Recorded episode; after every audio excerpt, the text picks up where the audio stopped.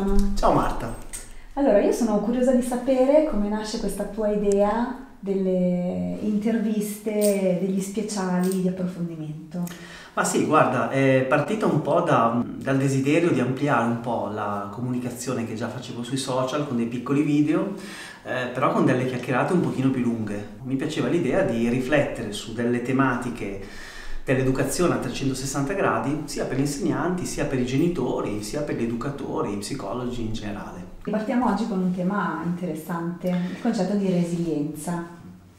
Cosa significa? Allora, questo termine che ne parlavamo prima, no? È anche, anche, abbastanza abusato, non è la resistenza come primo elemento. Allora, resilienza è un termine che in realtà viene dalla metallurgia, cioè la capacità di alcuni metalli di non spezzarsi quando vengono sottoposti a delle, a delle, forze molto impattanti. In realtà in ambito psicologico la resilienza è la, la potremmo chiamare l'arte di eh, risalire sulla tavola dopo che il mare ha, o il vento ti ha buttato giù. Quindi è proprio quella capacità di rialzarsi dalle cadute e ho scelto di partire con, uh, su questi speciali con il tema della resilienza perché oggi viviamo in questo mondo che si chiama liquido, no? uh, lo zio Bauman che cito sempre parla di società liquida come la società in cui non ci sono più certezze. Non ci sono più certezze perché per le nuove generazioni basti pensare al mondo del lavoro, tutto è precario, tutto dura poco, tutto cambia velocemente e quindi mh, mm, mi piaceva l'idea di partire con una riflessione sulla resilienza anche perché il lavoro che porto avanti sia con gli insegnanti che con i genitori vuole formare quelli che io chiamo gli esploratori coraggiosi, che sono in pratica quei, quei ragazzi, quei nativi del nuovo millennio, quei nativi liquidi che eh, sanno sfruttare diciamo, anche le, le, onde anomale, sanno sfruttare i venti contrari per eh, rialzarsi e per costruire la propria via di navigazione quindi mi piaceva partire da qua. Ecco, però se parliamo di ragazzi, ehm, i ragazzi pensano che le persone forti siano invincibili, mm. no? Come spieghiamo a loro questo concetto di resilienza? Non è così facile. Certo, ma lì veramente quello che dovremmo fare è capovolgere l'idea di invincibilità, nel senso che le persone resilienti, questo si può spiegare ai bambini come ai ragazzi, non sono le persone invincibili, non sono quelle che non cadono mai, ma sono, siamo tutti noi tutte le volte in cui cadiamo, ma non ci lasciamo vincere, rimaniamo invinti dalla caduta. Da questo punto di vista c'è un, dire, un, un testimone potente della resilienza, è spesso citato, è Mandela. Mandela, che tutti sappiamo, ha eh, lottato per i diritti del suo popolo, della sua nazione ha avuto questi anni infiniti di prigionia e lì non si è spezzato, non si è piegato nonostante le cadute. Allora da quel punto di vista lì la resilienza è la capacità di rialzarsi eh, anche di fronte alle cadute più dolorose o anche per i bambini e per i ragazzi le piccole cadute della vita. Quindi secondo te questa resilienza è una dote naturale oppure è innata quindi oppure possiamo in un certo modo allenarla e soprattutto come possiamo distinguere una persona resiliente da una persona che non lo è? Ok, beh, il primo punto secondo me è il più importante, nel senso che eh, quello che mi ha sempre affascinato comunque del costrutto, dell'idea della resilienza è che si può allenare.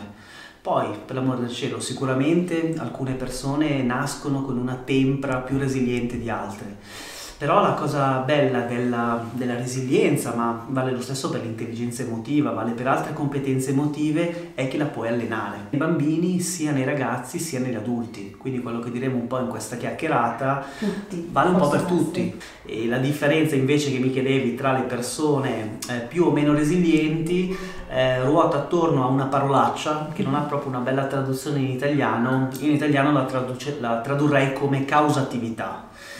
E la causatività è la, mm, fondamentalmente la capacità di sentirti causa e non effetto anche nelle situazioni difficili.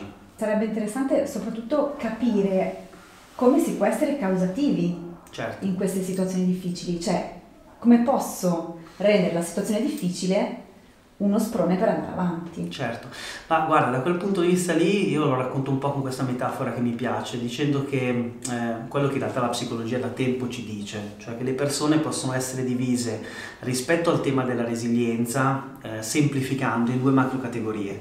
Quelli che possiamo chiamare i mm, capitani del proprio destino e quelli che possiamo chiamare invece le vittime del proprio destino.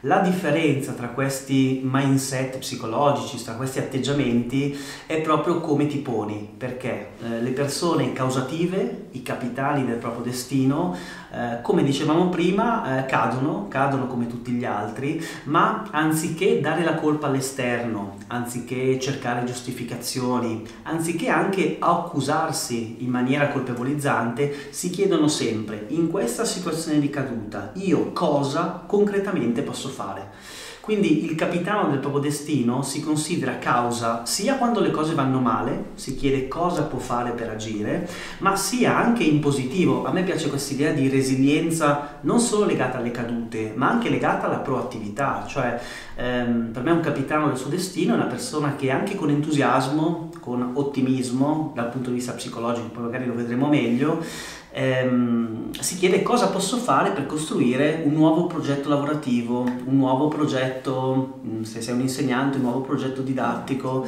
ehm, se lavori nel sociale, un nuovo progetto sociale. Al contrario, le vittime, del, le vittime del loro destino sono persone che anziché sentirsi causa, si sentono sempre effetto degli eventi. Quindi, se gli eventi sono negativi, è sempre colpa degli altri, o magari è sempre colpa di se stessi. Eh, la differenza in questo senso è la responsabilità. Mm, la vittima del proprio destino eh, si colpevolizza e il capitano del proprio destino si responsabilizza, dice ok ho sbagliato questa cosa, cosa posso fare? Però questo diciamo che è molto importante perché dicevamo la società liquida per i nostri ragazzi è la società dell'incertezza, il lavoro oggi c'è, domani non c'è, domani cambia.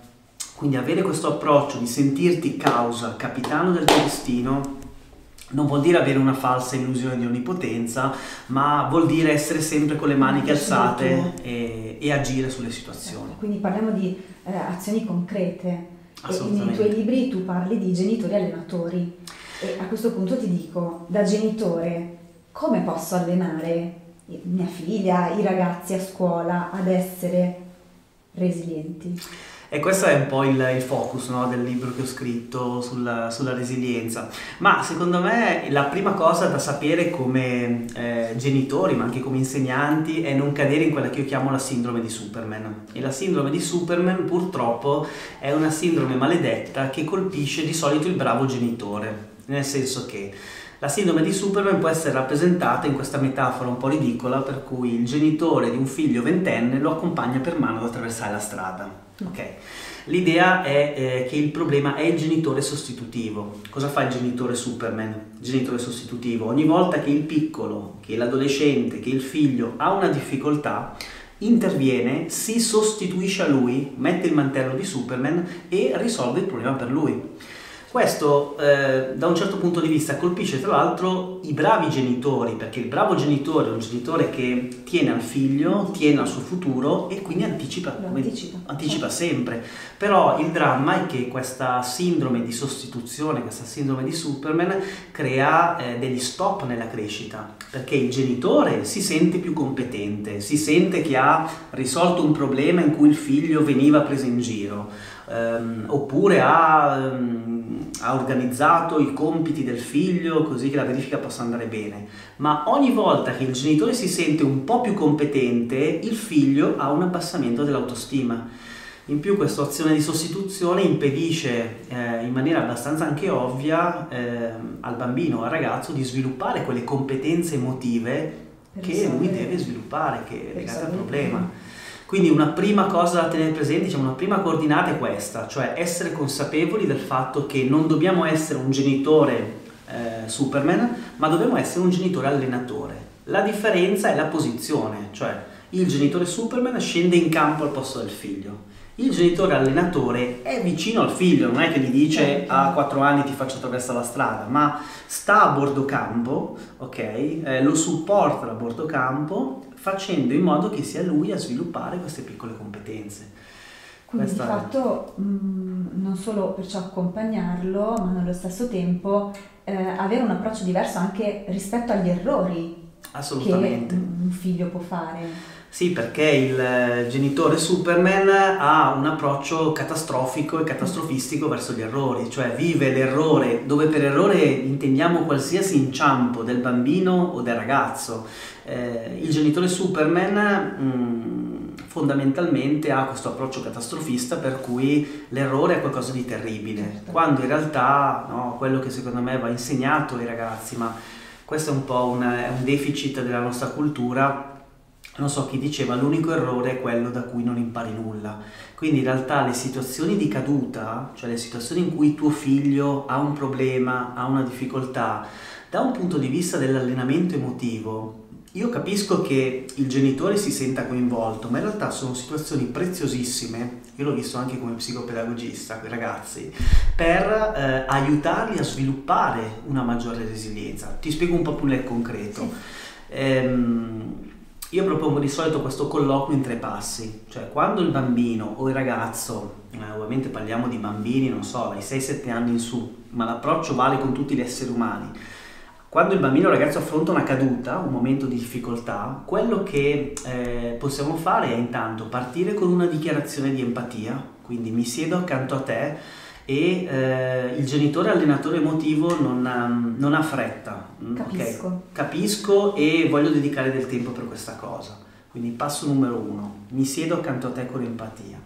Passo numero due, ascolto. Ecco, ascoltare vuol dire, io dico sempre, abbiamo due orecchie e una bocca, vuol dire ascoltare il doppio di quanto si parla. Quindi far parlare il bambino, far parlare il ragazzo, far raccontare a lui la situazione questo permette a, a, noi di avere più elementi per capire il tutto e mm, a lui per sentirsi compreso. Dopo questa fase di ascolto, il genitore Superman tende a intervenire, tende a dare lui la soluzione. Quello che dovremmo fare è usare quello che io chiamo il trucco di Socrate, perché Socrate è stato uno dei più grandi furbi della storia, perché lui sapeva dove voleva andare, ma ti educava con le domande, con la benedetta maieutica, no? Certo. Quindi usare delle piccole domande per dire a tuo figlio cosa potresti fare per eh, agire su questa situazione, cosa potresti dire al tuo compagno quando ti fa la battuta sul taglio di capelli. In questo modo noi sfruttiamo la eh, la caduta, l'inciampo, la piccola difficoltà del figlio come occasione per allenare le sue capacità di problem solving,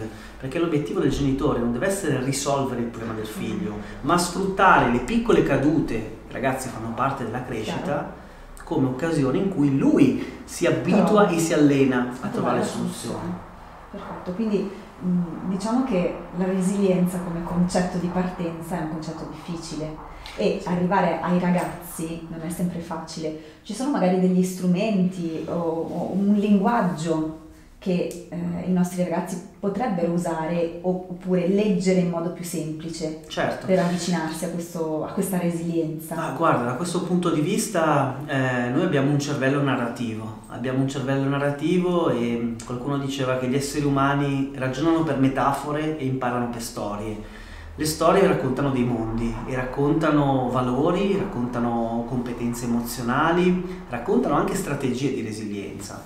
Da quel punto di vista, secondo me, mh, i film e anche le storie sono un ottimo veicolo. Io nel testo che ho scritto, adesso mi sembra che menzionavo un po' di film, tra cui Invictus, che parla appunto dell'anima invincibile, parla della storia di Mandela, ma poi ce n'è a migliaia, 12 anni schiavo, che è una bellissima storia di resilienza, eh, anche la teoria del tutto di Stephen Hawking, no? eh, Stephen Hawking, grande astrofisico, eh, gli davano un'aspettativa di vita bassissima con la malattia dei motoneuroni e ciò nonostante lui non solo è sopravvissuto alla malattia, ma ha avuto dei figli, ha fatto degli studi ad oggi riconosciuti come i più avanzati. Certo forse tra i più avanzati del nostro tempo nel suo campo. Quindi eh, l'idea è poi mh, magari vedere qualche film con i nostri ragazzi in classe, a casa, eh, ma poi ragionare con loro, cioè la forza dell'approccio narrativo non è solo nel vedere il film, ma cosa ne pensi,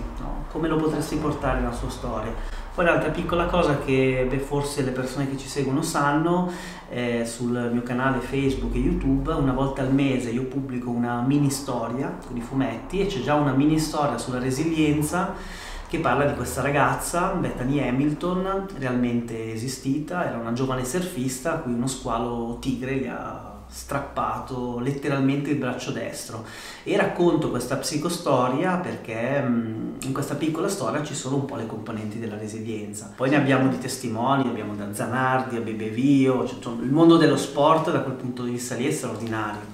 Ecco, legandomi alla, alla citazione che hai fatto appunto di questi grandi sportivi, mi viene da pensare che lo sport sia proprio il campo d'azione che i nostri ragazzi hanno a disposizione. Lo sport è una ottima palestra, lo sport è una metafora di vita, non, non diciamo nulla di nuovo, però ehm, per me lo sport è un'ottima palestra per la resilienza perché ti può insegnare quella che è la cultura della grinta.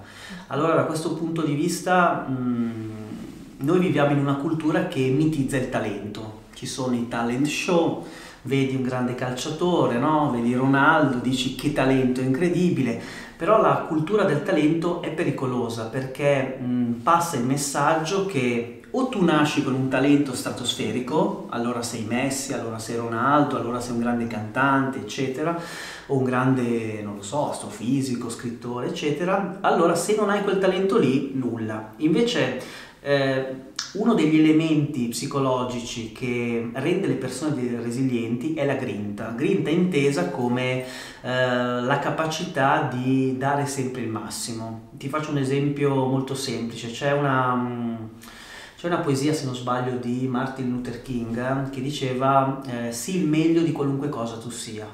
Ecco, quando noi magari portiamo i nostri ragazzi a fare sport o a fare qualsiasi altra attività, dobbiamo toglierci dalla testa l'idea e la cultura del risultato. È andata bene se hai vinto la prova. E dovremmo invece mh, promuovere una cultura dell'impegno e della grinta che ti dice mh, non importa se tu hai vinto o meno la partita, io voglio vedere da te che tu hai dato il massimo. Io a questo concetto sono molto legato perché mio nonno, che per me ha avuto una, insomma, impatto educativo importante. Eh, all'inizio mi portava, amava lo sport, mio nonno, era una persona resiliente, era una persona grintosa. Eh, quando però mi portava a calcio, a sei anni, io ero una cosa proprio, avevo proprio dei piedi rettangolari. E io mi ricordo però che mio nonno mi ha, immes- mi ha messo proprio nella testa il concetto di grinta. E lui mi diceva sempre, non importa se ti sostituiscono, non importa se non segni mai un gol, io voglio vedere che tu arrivi a fine partita sfinito, sì. se hai dato tutto io sono fiero di te. Lo sono a prescindere, ma nella pratica sportiva io voglio vedere questa questa cultura della, della, grinta. E questa cosa ovviamente non mi ha fatto diventare un campione nel calcio, sono rimasto una schiappa, eh, dopodiché ho iniziato a giocare a pallanuoto anche a livello giovanile, insomma abbastanza, abbastanza, abbastanza elevato. E, e, lì quello che ho imparato nel calcio in cui ero scarsissimo l'ho trasportato nella pallanuoto e poi nella vita. Quindi le persone resilienti eh, sono le persone che hanno questa, mh, questa cultura del dare il massimo che non vuol dire essere dei perfezionisti maniacali, ma vuol dire che in quello che fai sei soddisfatto quando hai dato il meglio di te. E questa è una cosa che secondo me dobbiamo insegnare ai nostri ragazzi e lo sport è una, ma non solo lo sport, anche la scuola chiaramente, però lo sport diciamo che è una, è una bella metafora, un bel contenitore. Sì, certo, tu mm, mi hai parlato di grinta, quindi la grinta è importante. Se io però penso alla resilienza a scuola, mi viene in mente anche la parola costanza. Certo, assolutamente. Quindi mh, la scuola potrebbe essere un altro ambiente certo. utile ai ragazzi per sviluppare questa resilienza, però non mi sento di eliminare la parola costanza. Assolutamente, guarda, in realtà eh, hai centrato in pieno, anche se non abbiamo parlato prima, però eh, le dimensioni della grinta... Ehm, io davo nel libro mio tre definizioni di grinta. Eh, una che è l'impegno massimale, dare il massimo. L'altro è un impegno massimale che però riesce a perdurare non in, una, in un'unica prestazione ma a lungo tempo. E l'altro elemento della grinta che mi piace sottolineare è un, è un impegno al, al, crescere, cioè al cercare di migliorarsi. E da questo punto di vista la scuola, esattamente come lo sport, può essere una palestra in cui non dobbiamo misurare i nostri figli sul fatto che hanno preso 7, 8, 9, ma che hanno, si sono veramente impegnati magari il nostro figlio ha, mh, non è particolarmente portato, io ero un disastro in tutte le materie ehm, artistiche, cioè ero proprio un disastro totale, funzionavo meglio in altre, in altre discipline. Allora lì la chiave del genitore non è dire ok, se non prendi, Stefano se non prende 8 in arte come lo prende in storia è scarso. L'idea è ti sei impegnato, sei stato costante, stai cercando di migliorarti, sono fiero di te. Questa cosa qui a livello culturale insomma ma manca un po', ehm, però anche la scuola è assolutamente una palestra di grinta, miglioramento e costanza. Ecco, tre indicazioni. Sono, sono, d'accordo. Ci siamo trovati senza... Sì, non sì. è, questa qua non era preparata. ok. Sono d'accordo. Senti, ma tirando un po' le, le fila del discorso, eh, abbiamo parlato di film, abbiamo parlato di sport, di scuola, eh, quindi se parliamo di scuola non possiamo non parlare di cultura. Certo. E come ci poniamo? Allora, dal punto di vista culturale, io sono, ho questa mia teoria, che, mm, ma questo lo vivo sulla mia pelle da nativo del mondo liquido, eh, che è fondamentale insegnare ai nostri ragazzi, ai nostri bambini l'amore per il sapere, perché noi viviamo in una società in cui tutto cambia velocemente tra l'altro una delle definizioni di, di, società liquida è quella nel quale le competenze professionali acquisite vengono eh, bruciate, evaporano a una grandissima velocità. Quindi questo fa sì che nella società liquida a livello professionale devi costantemente aggiornarti, costantemente studiare, che di per sé è molto bello, mm, però io sono convinto che se riuscissimo a in qualche modo a instillare l'amore per la lettura, io penso che l'amore per la lettura sia uno degli elementi più importanti per la resilienza, perché una persona che legge tanto, che legge con passione, ha una funzione difensiva, cioè il mercato del lavoro in cui operi cambia, eh, tanto per citare alcuni elementi, cioè adesso nel mondo delle banche c'è la blockchain, nel mondo del, del lavoro ci sono le intelligenze artificiali, cioè mh, mm, nei prossimi 15-20 anni, insomma, chi ha partecipato ai miei corsi sa quanto sono anche un po' preoccupato dei cambiamenti radicali che ci saranno in certi paradigmi. Però lì la chiave qual è? Ancora una volta, dare la colpa al mondo esterno, dare la colpa al mondo liquido? No, rimboccarsi le maniche io però dico sempre, se vogliamo eh, trasmettere ai nostri figli il piacere di leggere, dobbiamo prendere in mano un libro. Perché io non ne posso più dei genitori che mi dicono mio figlio non legge, se sei un genitore all'ascolto, prendi in mano un libro. Ora, quello che insegnanti come te fanno passare ehm, è il concetto no, di PENNAC dei diritti del lettore, cioè dobbiamo leggere quello che ci piace, se un libro non ti appassiona lo metti via, però io l'ho visto questo nella mia, nella mia professione, cioè quando, da quando mi sono detto cinque anni fa di leggere mezz'ora tutti i giorni, se leggi mezz'ora tutti i giorni, leggi un libro a settimana, leggi 50 libri in un anno. Capisci che come difesa dai cambiamenti del lavoro e come anche capacità progettuale, creativa, quindi resilienza progettuale, eh, leggere tanto ti dà tantissimi spunti e questo secondo ti me ti dà gli strumenti, ti dà gli strumenti sia per difenderti sia per crearti una nuova rotta di, di navigazione. Questo diciamo che a scuola e, e in famiglia mm, insomma andrebbe un pochino, andrebbe promosso. So che viene già fatto, però ecco, magari i genitori dico andate anche voi in libreria, prendete un libro che vi appassiona, che i vostri figli vi vedano mentre leggete qualcosa che vi piace. Certo, il libro dovrebbe ritornare di moda. Il libro dovrebbe tornare di moda, anche in questo mondo in cui i video oggettivamente sono un ottimo strumento di divulgazione, ma il libro ti consente di andare ad una profondità, ad una verticalità, ad una capacità di analisi del, delle, delle tematiche che che nessun video potrà mai fare, così ho bruciato questo speciale sui video, ma però il concetto è un po' quello. Volevo dirti una cosa che sì. mi sono perso via, eh, sempre legato magari alla scuola, perché mi piaceva tenere questi speciali tra insegnanti e genitori che riflettono insieme su tematiche a 360 gradi. A scuola eh, quello che io sto cercando di portare avanti col mio metodo didattico è eh, promuovere anche l'intelligenza creativa eh, perché sono convinto che la creatività intesa come pensiero divergente è un altro elemento importantissimo per la resilienza. Eh, mi spiego meglio. Il pensiero divergente è la capacità di vedere più risposte ad una medesima domanda. Allora qui eh, spezzo una lancia in favore degli insegnanti provando a parlare ai genitori. Prego. Eh, tu tanto sei equidistribuita, sei sia mamma che insegnante, quindi oltre che amica, quindi siamo a posto. Però ecco, nella scuola ad oggi c'è in atto un tentativo di provare a sperimentare nuove pratiche in cui magari si faccia un pochino meno nozione per far fare ai ragazzi delle attività in gruppo in cui i ragazzi pensano insieme, svolgono progetti, discutono, creano, rielaborano.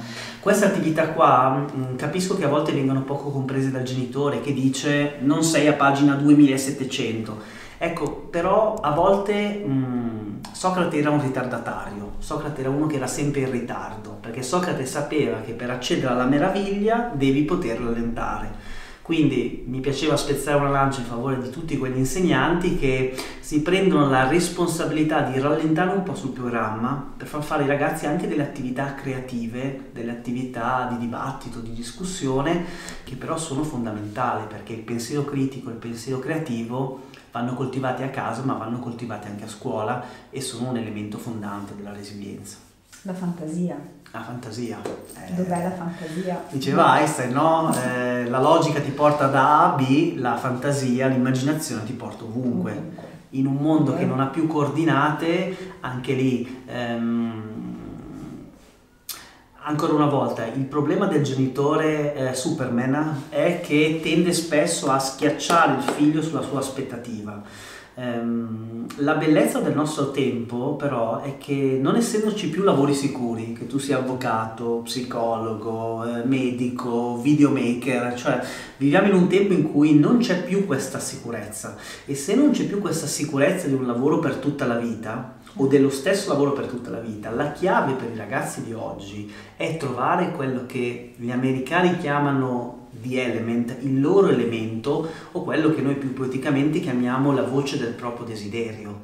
Allora lì il rischio del genitore è far sì che la stella del proprio desiderio offuschi quella del figlio. Invece come genitori, come educatori, come insegnanti dobbiamo imparare a riconoscere la voce e la luce del desiderio del nostro figlio, anche se è totalmente lontana dal nostro mondo, perché ancora una volta, se vogliamo crescere dei ragazzi resilienti, degli esploratori coraggiosi, eh, dobbiamo crescere dei ragazzi che sapranno districarsi in questo mondo liquido partendo dalle loro passioni, dal loro interesse. Posto fisso non c'è più, è evaporato, questo ha elementi negativi, ha come elemento positivo il fatto di dire ok, cosa mi fare, trasformalo creativamente in una professione. Però qui è importante che il genitore eh, accenda, ecco, accenda o quantomeno, o meglio ancora riconosca la, la luce, la voce del desiderio del proprio figlio.